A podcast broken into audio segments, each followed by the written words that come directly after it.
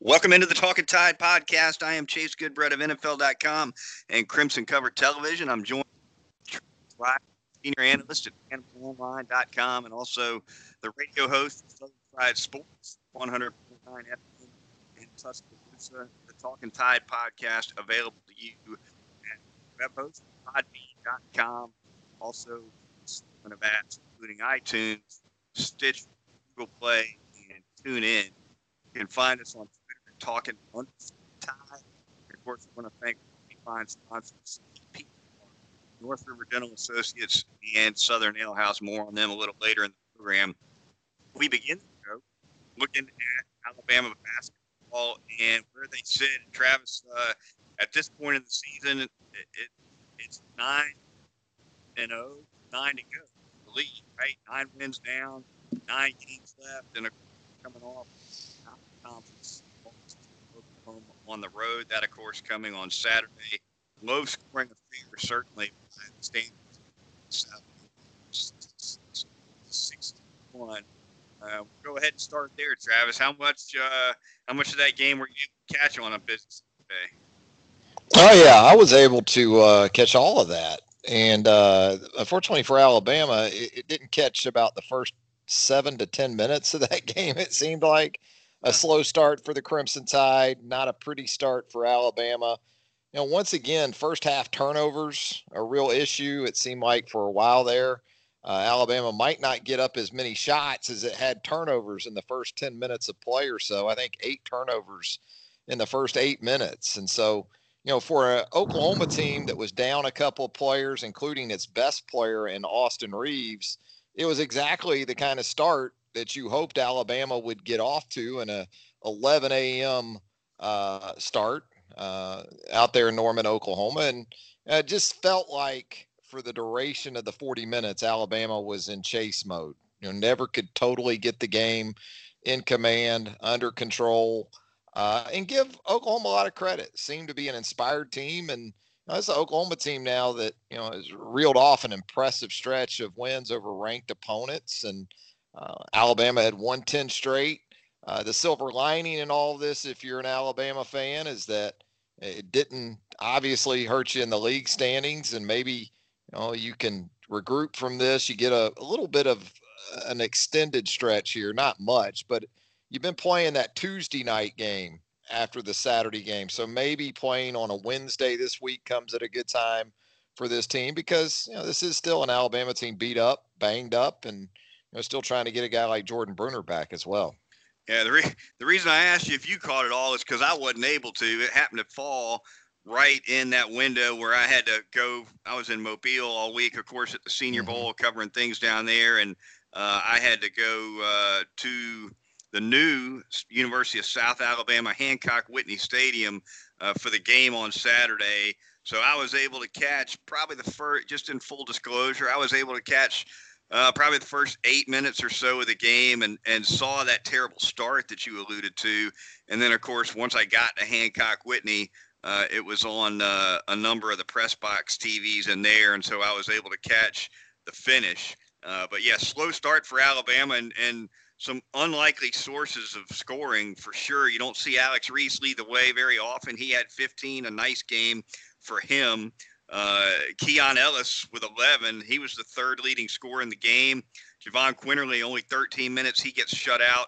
Uh, John Petty, two of eight for a total of nine points. And so uh, the, some of the guys that carry the load typically, Travis, didn't uh, didn't exactly fill it up. No, and again, when you get a game into the 60s, which is preferred by just about any opponent Alabama is going to uh, run across, it, it becomes it becomes about 50 50 balls, you know, rebounding. Uh, Alabama out rebounded by eight overall, by seven on the offensive glass. Second chance points in the game. Alabama did not have a second chance point. Meanwhile, Oklahoma had 10. So 50 50 balls, you know, long rebounds, uh, things like that seem to all go for the most part Oklahoma's way. And you know, those things add up when you lose by five. And all that being said, Alabama still had a great shot late in the game, and that, that's that's that's literally speaking, not just a great shot, but great shots. Had one trip where I think it was Alex Reese had two clean looks at threes, just couldn't get them to go down. As you said, Reese, for the most part, with a solid showing in the game uh, with 15 points on six of 14 shooting, but a couple of three point shots that he had a look at there. Uh, you know, later in the game, down the stretch of the game, just wasn't able to get them to go. How about, how about Herb Jones catching a bloody nose and a foul on the same play? That was something, wasn't it? I, I, the head scratcher there. He, he got caught pretty good on that drive to the hoop. I thought I thought Jones uh, fouled the guy though, Travis, with an elbow kind of that went into the hip. Um, and so I, thought the whistle, the whistle probably should have been two whistles there. I guess he didn't like it. Obviously, I, nobody would when you get a uh, your nose bloodied like that uh, by an offensive player who's uh, pushing you off. I guess with the offhand, but uh, that yeah. Uh, it, it wasn't Herb's night. We'll put it that way.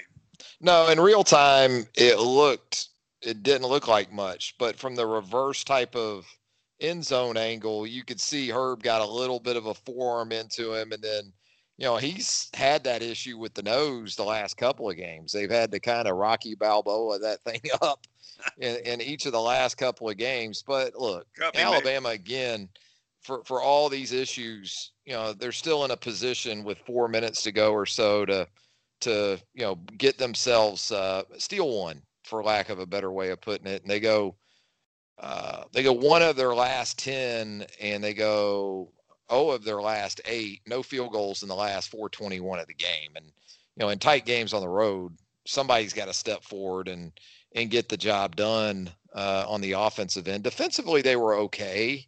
Uh, but again, you didn't have Austin Reaves on the court, uh, who really leads Oklahoma in everything points, rebounds, uh, assists. So you caught a break in that way and just weren't able to capitalize on it. Not to be overlooked, since our last edition of the Talking Tide podcast, Alabama also picked up a nice win over the University of Kentucky. That score 70, 70 to 59. That was uh, a midweek game in Coleman Coliseum. Another low scoring affair. Uh, for the most part in that one. Travis, uh, Jaden Shackelford leads the way, 21 points, 10 of 10 at the free throw line. Herb Jones, 9 of 10 at the free throw line in that game. Alabama, 24 of 28 overall at the charity stripe. Not something uh, we're used to seeing from, Alabama, from Alabama basketball, although this year uh, nothing's really looked the same. Uh, but a nice win at home for Alabama in that one for sure. Yeah, and again, kind of take it from Kentucky to Oklahoma, just didn't get to the free throw line as much against the Sooners. I mean, you talk about 26 free throw attempts and a half in the second half against Kentucky. Just got there 14 times in the loss to to Oklahoma, but in the Kentucky game, you know, the last two or three games have kind of been these more grinder type of contest. It, it, hasn't been as much like we saw against LSU or even the first time around against Kentucky. Uh, you know, and it gets tougher as the season goes along. Teams know you better, especially when you start getting into SEC play. And uh, it's the second time through with some of these teams that are still going to be on the schedule coming up, including LSU on Wednesday night. Uh, you know, it's going to be tougher. You know, there's there's certainly a, lot more out there on you.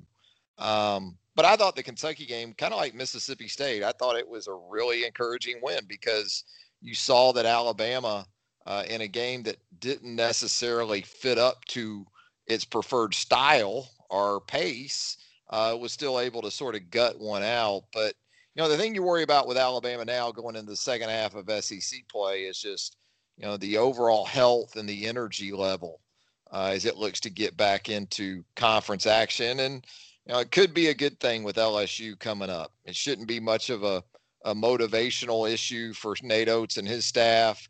Um, you know, it, it's always an important matchup when you go against LSU. And plus, LSU defensively, I don't think is uh, going to put up as, as much of uh, interference, I guess we could say, is what Alabama's seen the last couple of times out. Certainly no interference the last time the Tide and Tigers met on the hardwood. That's for sure. Travis, what do you make of the reduction in minutes that we've seen for Jahvon Quinerly? He had 17 minutes against Kentucky, had 13 only against Oklahoma. Is it simply Nate Oats looking for more defense from from him, or is there more to it than that in your estimation? Yeah, it's been interesting. It seems to it seems to me just watching games and kind of watching how Nate Oats goes about his business. Um, you know, it, it's sort of how the, the the the flow of the game is going, and kind of what you're bringing to the mix. And you know, Jahvon against Oklahoma, uh, it just wasn't really happening. He played, as you said, 13 minutes, uh, took just one shot, shut out, had a couple of turnovers, a couple of fouls. So uh, it just seemed to be more of also Oklahoma just seemingly got to its right whenever it wanted to. You know, I, I think, you know, Oklahoma was a little bit more physical getting to the bucket and uh and, and its approach on offense and uh you know who knows but but it it wasn't you know for Jahvon Quinerly to go even 13 minutes and not score that's saying something and to just get one shot up so you know I think it's it's sometimes it's matchup sometimes it's you know coaches have that intuition you know that maybe this guy doesn't have it on this particular night sometimes it's situations where guys are dealing with things that we on the outside don't know much about. So uh, hard to say, uh, but when Quinerly isn't that type of guy, you you see where they they have their struggles in terms of bench points. Their their bench points against Oklahoma were all limited to Keon Ellis. He had all 11 of Alabama's bench points. He had five rebounds, so pretty solid solid outing for the junior college transfer. No doubt about it. Uh, big night for for him. I think he the way he gets after it on defense. I think Nate Oats appreciates yep. for uh, and and and I think Oklahoma was challenging Alabama in terms of physicality in a way uh, with the with its style of play that um, you know having a guy that's you know, and not that Jahvon hadn't been around, he has, uh, but you know, Keon, you're right. I think defensively, probably more trust in Keon Ellis, I would think, for sure, than than some other options off the bench. Not as easy to get to the rim in some games as others. You know, there are games where you see Alabama get to the cup pretty much at will, not just with one guy, but with two or three guys.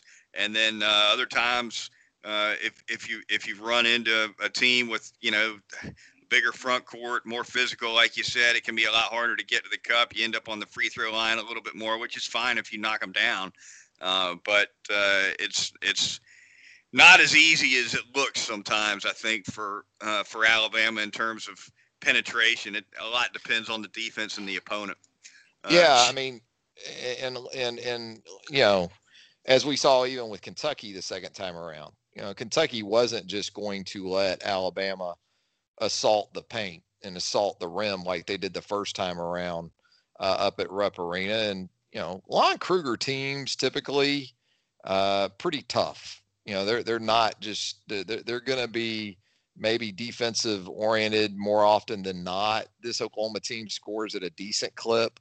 But with Austin Reaves out of there on Saturday, they knew how they had to win that game, and it was largely going to be on the defensive end. And you know, energy is a big part of it. You know, it just felt like you know, Alabama, for maybe a multitude of reasons, just about a half step short, not as crisp, you know, in, in, in every aspect of the game. And, uh, you know, those guys for Oklahoma, it, it, did seem like without Reaves, they were energized even more to show, look, yeah, he's our best player. He's our leader in so many different categories. But, you know, we're at home and, and we're going to show we can get it done without him you know, as good as Jaden Shackelford has been for this Alabama team, Travis, and, and he is he's been outstanding. Uh, the the one area of his game that that can concerns me a little bit, or, or you know, I don't know quite what to make of it is when when Shackelford goes to the rim, it seems like sometimes if he decides to dump it off, he doesn't have a plan,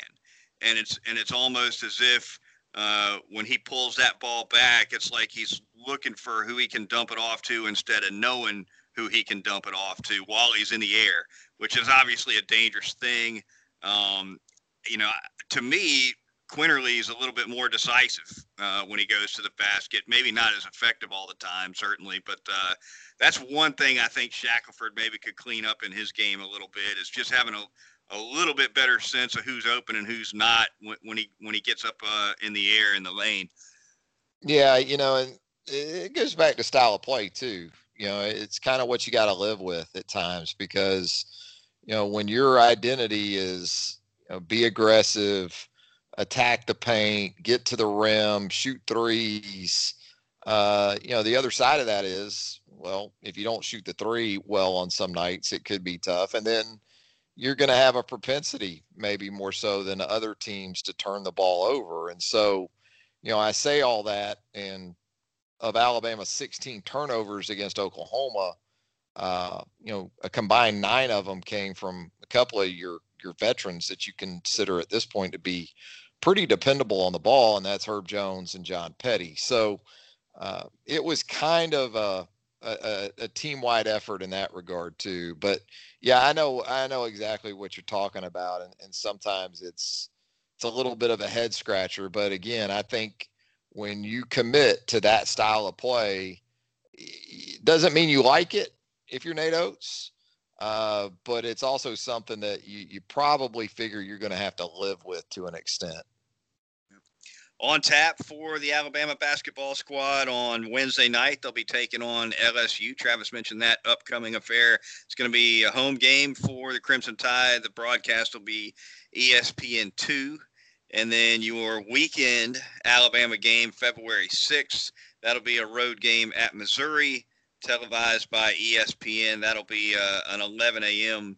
Central Time start uh, in Columbia. So uh, that's your next couple for Alabama basketball. Talking Tide podcast brought to you by Southern Ale House, Heat Pizza Bar, and of course North River Dental Associates. We want to thank them. We're going to start by telling you a little bit about North River Dental. Dr. Jack Smalley and his outstanding staff of dental hygienists uh, do as good a job as there is uh, with all your dental needs, your family's dental needs, whatever it is, they can take care of it. Porcelain veneers, pediatric dentistry, teeth whitening services, always popular there. The dental implants, oral surgery, you name it, they do it all at North River Dental Associates. You can make an appointment at northriverdentist.com. You can call them at 752 3506. They're going to have you out of there well under an hour typically on a routine cleaning, and it's definitely conveniently located right off of Watermelon Road in Fairfax Park, not far from West Alabama Pediatrics. It's North River Dental Associates. Going to tell you about Southern Ale House out there as well in the Indian Hills section of Tuscaloosa, 1530 McFarland Boulevard East. Excuse me, McFarland Boulevard North to be exact. Uh, always great, great stuff there at Southern Ale House. Whether you're in the market for a great lunch, you can get in and out of there. They've got the bar where you can sit. You can sit in the booths. They've got the outstanding table service. Wait staff is out of this world. Great, great service each and every time you visit Southern Ale House. And then, well, the food speaks for itself try that Tuesday night craft burger night. They also pair those up. They'll pair those up with some uh, craft beers if you like, including some local brews as well. But the craft burgers, you're going to have three burgers to choose from. Always are going to be outstanding. Anytime you go in there and get a burger, it's going to be the best burger you're going to find anywhere. Uh, they're going to have that great Yardbird chicken sandwich. If you're looking for something a little lighter, they have great salads there at Southern Ale House. They also had the plate lunches and the plate dinners. They have the biscuit plates that are absolutely phenomenal. Southern Ale House, 1530 McFarland Boulevard North. You know where I watched Alabama, Oklahoma on Saturday, as a matter of fact, and also some of that Senior Bowl. I watched it right there at Heat Pizza Bar, downtown Tuscaloosa at Government Plaza. Told you many, many times, in addition to the great pizza, in, a, in addition to the great appetizers, salads, full bar service, you name it, the television management where it comes to sports is second to none. So our boy, our guy, uh, our mutual friend John uh, Goodbread asked about maybe grabbing some lunch, and he was in the downtown area, and he mentioned a couple of places. Well, here was the problem: one place couldn't get the TVs right, the other place got the TVs right, couldn't get the food right. So Well, it was an easy choice for me from that point. Heat Pizza Bar right there mm-hmm. at downtown Tuscaloosa Government Plaza. Frank and the crew, they had those TVs perfectly set up. The pizza was phenomenal, as it always is. The wait staff, the service was phenomenal, as it always is. Heat Pizza Bar, downtown Tuscaloosa Government Plaza. Talking Tide Podcast at podbean.com, iTunes, Google Play, Stitcher, and TuneIn. Chase Goodbread and Travis Reier with you for a few more minutes. We're going to turn our attention to football in the final minutes of this edition of the podcast. And start with the Senior Bowl. Travis, uh, you mentioned you saw a bit of it, uh, 27-24, your final score. The it's no longer north-south now; it's national and American down there. The national squad uh, takes this year's edition of the game. Uh, not a lot of excitement, frankly, in the first half. A little more excitement, some more big plays, certainly in the second half uh, of the game. And uh, you know, individually, it had to be a disappointment, I think, for Alabama fans to show up. And of course, some a lot of this news had already broken uh, by game time, so most people would have known. But of all the Alabama players that were rostered, and it was a pretty stout number, and there was some star power there for sure. Only two guys that ended up playing Travis Deonte Brown at guard position, uh, the long snapper, of course, uh, Fletcher in there, and and uh, everyone else ends up pulling out of the game. Mac Jones. Uh, now DeVonta Smith and Najee Harris, they knew coming into the week that those guys were not playing in Dickerson. the game. Yeah. yeah. Uh, Dickerson, another one, yeah, that, that, that they knew uh, obviously because of the knee. Uh, the the one that I think had to have been the most disappointing, not only for fans uh, but also for the game organizers, was Mac Jones, who looked pretty good in practice all week. Tweaked an ankle on Thursday. After the Thursday practice, he said I don't know if I'm going to be able to go. We'll see how you know we'll get some treatment and and see what happens. And uh, next thing you know, uh, he's out of there too. So uh, not a lot of crimson helmets out there on the Senior Bowl field. Yeah, I, I tuned in, and, and then I, I'm I'm I'm for sure that Mac's not going to play at that point. Najee's not going to play. You know, the aforementioned guys we outlined that going into the week uh, additionally were going to be out. And I just, uh, I struggled with the motivation to actually watch much of that Senior Bowl. You know, I've seen enough of Feleipe Franks and Kellen Mond at this point, and God bless them. I hope they do great things. Hope they go into the National Football League, play for a long time. Uh, I, I, I'm all caught up on Jamie Newman, even though he didn't play at all this past season. So, uh, you know, I was pulling for Deonte Brown, Thomas Fletcher, a great opportunity for him. We know those jobs are very precious when you start talking about specialist gigs in general at the next level. Tough to break in at one of those spots. Um, so I, I can't, I, I did pay attention throughout the week. I did. And here's what it sounded like. It sounded like Mac did plenty through the week. Uh, and if you got through that Thursday practice, Fridays, I got to think a walkthrough for the most part. So it's not a big evaluation day in and of itself. So for Saturday, if you know you don't think you can go or should go, know, I, that's a good thing for the other quarterbacks too. I, I mean, I'm sure those other quarterbacks love the additional reps. You know, they were able to get the additional opportunity because it sounded like other than Mac Chase, every other quarterback down there needed as many opportunities they could get in the game itself on Saturday to kind of fortify or improve their position. Yeah, that's a great point. You know, a lot of years the Senior Bowl have four quarterbacks on each side, so you're talking about a quarter of playing time for each one of them, which which is going to equate to you know a series or two. Uh, this year they only had six total, and then Mac Jones decides he can't go, and so that definitely opened things up for Mond and Newman on on uh, that squad. Uh, Mond ended up winning the MVP in a losing effort, but Mond commented after the game that it was a little easier, I guess, to get in a rhythm than he first expected. He played the first and third quarters, didn't look too good in the first quarter, threw two touchdown passes in the third quarter. One of them a really nice ball uh, into the end zone, threading a, a corner, threading a ball between a corner and a and a safety for a touchdown. So Uh, big day for Mond, no question about it. He threw 25 passes. Not often do you see a quarterback get off 25 throws in the Senior Bowl, Travis, for multiple reasons. Not only the fact that playing time gets split up, but also because these NFL coaching staffs tend to keep the ball on the ground in the Senior Bowl more than uh, what we're used to. Yeah, and I could tell from the social media timeline, even without watching much of the game, that that sort of maddening inconsistency for Mond is already starting to take hold with some of the draft jockeys out there, some of the draft analysts who, you know, on the same play, Kellen Mond can muff a shotgun snap, pick the ball up off the ground, and as you sort of outlined, make an NFL throw if there ever was one between a corner and a safety in the middle of the field.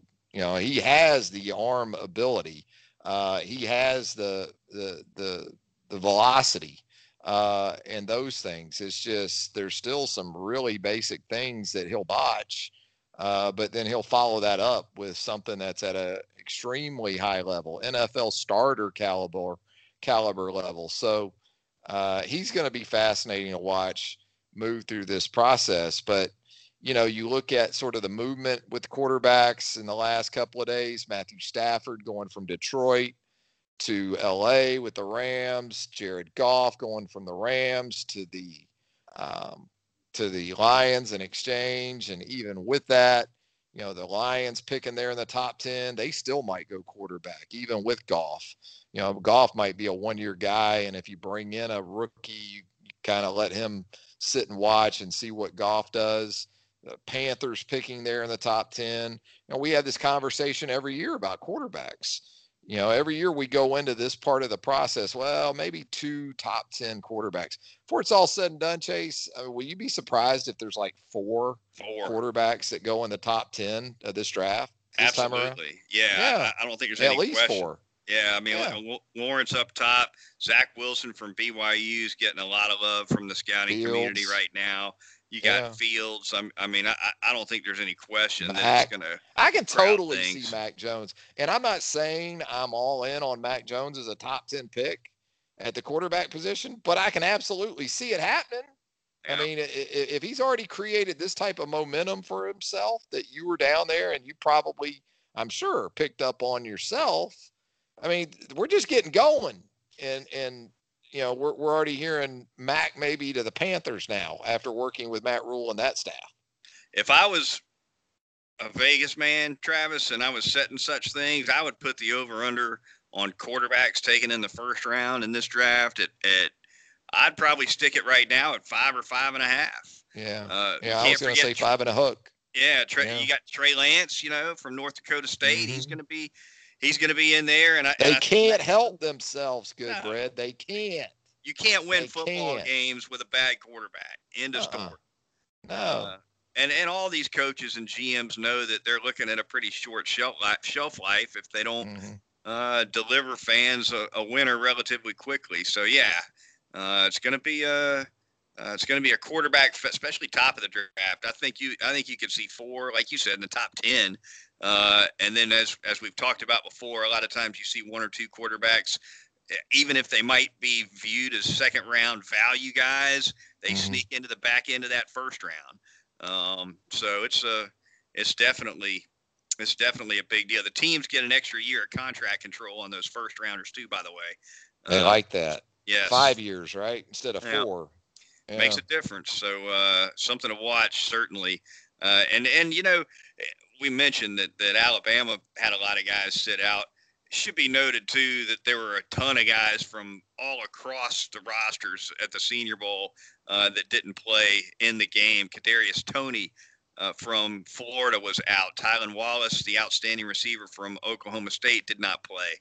The Surratt brothers from Wake Forest and North Carolina, they didn't go.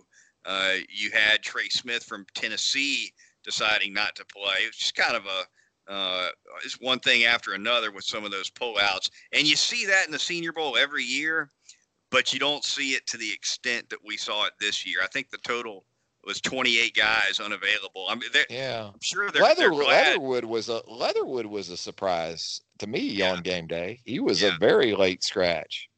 He was a late scratch too, and and you know, they decided, I think, because of the because of the way the 2020 college football season went with COVID, they decided to bring in extra players. Usually it's only 110 guys. They had 130 plus down there this year. Yeah, and, that's a good uh, thing. With all the guys that pulled out, yeah, they absolutely needed it. So, matter of fact, I think they, I think they were short on offensive linemen so bad by the time the game rolled around that they brought in a guy from, uh, from Pitt who uh, didn't even practice all week. they just they just flew him in, and uh, I don't know. Maybe, maybe they maybe they PDF'd him the playbook on the flight oh, or something. Geez. I don't know. And uh, wow. so here, here's your helmet. Uh, do your best. So, anyway, that is going to wrap things up for this edition of the Talking Tide podcast. Be sure to join us next time. We'll be checking back in with Alabama basketball and more in the next week or so. For Travis Reier at BamaOnline.com and Southern Fried Sports Radio, I'm Chase Goodbread of NFL.com and Crimson Cover Television. We'll talk to you next time right here on Talking Tide.